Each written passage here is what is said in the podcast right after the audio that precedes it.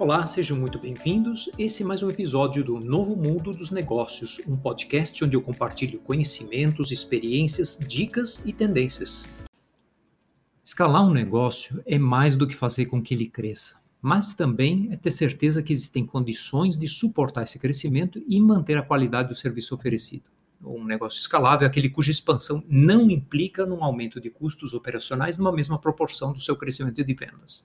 E é esse fator que permite que startups e outros modelos de negócio inovadores cresçam rapidamente. Esse é um dos maiores desafios que os empreendedores e startups enfrentam hoje, mas também se aplica, obviamente, a empresas de maior porte que precisam acelerar o seu crescimento. O podcast de hoje não é especificamente sobre como acelerar crescimento. A gente pode fazer um outro mais adiante sobre isso se vocês desejarem, mas hoje vamos falar principalmente sobre desafios e dicas para escalar os negócios. Então, falando primeiro de desafios, um deles é desenhar um modelo de negócio já pensando na sua escalabilidade, com agilidade e flexibilidade desde o início. Uma operação escalável exige que as empresas sejam estruturadas de forma que possam se adaptar rapidamente, de acordo com seus ciclos de expansão do negócio e o aumento da demanda. Pode parecer óbvio, mas isso leva a modelos de organização e processos não tradicionais, que são mais ágeis e mais descentralizados. Um segundo desafio é continuidade e coerência. Crescer de uma forma desordenada não é ser escalável, obviamente. Então, se desejam obter resultados consistentes, as empresas não podem abrir mão da sua missão, da qualidade e dos valores da sua marca. Essa é a consistência, né? Por isso que os negócios escaláveis preocupam-se tanto em continuamente simplificar e padronizar suas operações.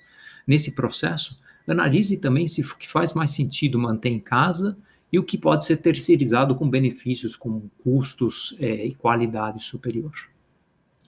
E hoje em dia, entra em jogo também a questão da automação de processos, né? E até a aplicação da inteligência artificial, por que não? De uma forma que mais clientes e mais vendas não signifiquem, de novo, um aumento proporcional de pessoas ou de custos na sua organização.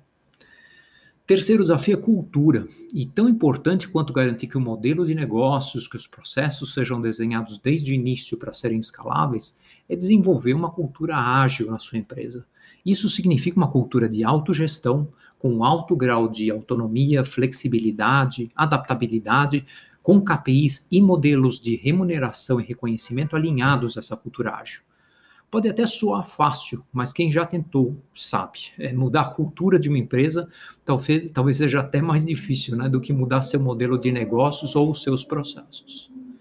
Bom, a essa altura você pode estar se perguntando, bom, que legal, André, mas como eu faço para desenvolver esses pontos e resolver eventuais gargalos para a escalabilidade do meu negócio? Bom, você pode fazer uma pergunta simples para a sua equipe. Se o nosso negócio crescer 10 vezes da noite para o dia, quais seriam seus principais gargalos em cada uma das suas áreas e funções para suportar esse crescimento exponencial? E não estranhe se, nas primeiras vezes que você perguntar isso, você se deparar com aquelas caras e você tá louco. É exatamente essas expressões que te indicam que você fez a pergunta certa. Siga perseguindo as respostas, né? Siga atrás de explicações, siga atrás da base de conceitos e entendimentos. Você pode usar conceitos da gestão Lean, procurando e desenvolvendo e resolvendo os principais gargalos para o crescimento um a um e ao longo do tempo, né? Priorizando.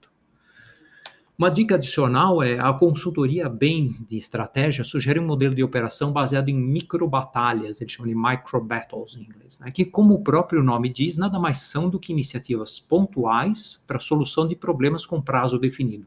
Cada uma das microbatalhas deve ser administrada por pequenas equipes ou squads dedicadas à resolução de um problema pré-definido. Essa proposta segue, obviamente, o conceito básico do Agile de errar rápido, poder aprender com isso e corrigir rápido de volta, né? Criando ciclos que são de aprendizagem rápida com baixo custo de fracasso. Essa metodologia das microbatalhas encoraja mudanças comportamentais, principalmente em 3 áreas. Na liderança, as microbatalhas fazem com que os líderes e as equipes assumam mais riscos, aprendam com seus erros e estejam sempre em busca de soluções. O segundo é no processo de aprendizagem em si. Esse processo também faz com que todos se abram a novas ideias, percam o medo de falhar e celebrem vitórias e fracassos como aprendizados. E terceiro, e obviamente, a escalabilidade, né? O foco implacável em resultados de forma a fazer a estratégia da empresa avançar de uma maneira coerente e escalável. E aqui deixo algumas dicas adicionais para quem está começando a escalar ou tendo dificuldades em criar um modelo de negócios escalável, né? Uma delas é: se assegure de que você realmente entende do seu negócio, do seu segmento, como ninguém, e que você tenha um excelente product market fit.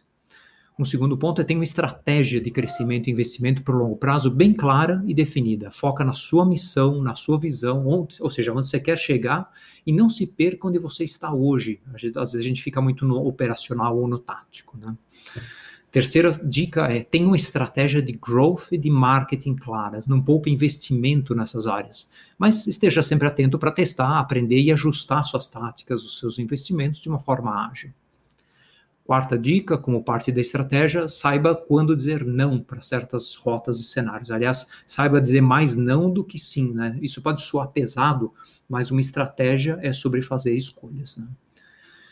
Quinta dica: aprenda de quem já escalou com sucesso, de preferência de modelos de negócio mais parecidos, mais similares ao seu.